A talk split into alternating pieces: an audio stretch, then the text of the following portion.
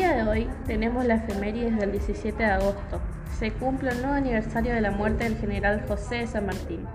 En mil novecientos cincuenta y cuatro nació el cantante de cumbia Antonio Ríos, quien convirtió su tema Nunca me faltes en uno de los más populares y exitosos. En dos mil cinco recordamos el debut de nuestro diez de la selección argentina, Lionel Messi, quien ingresó en el segundo tiempo de la victoria de un dos a uno en un amistoso contra Hungría. Y así finalizan las efemérides del diecisiete de agosto. Seguimos con la música.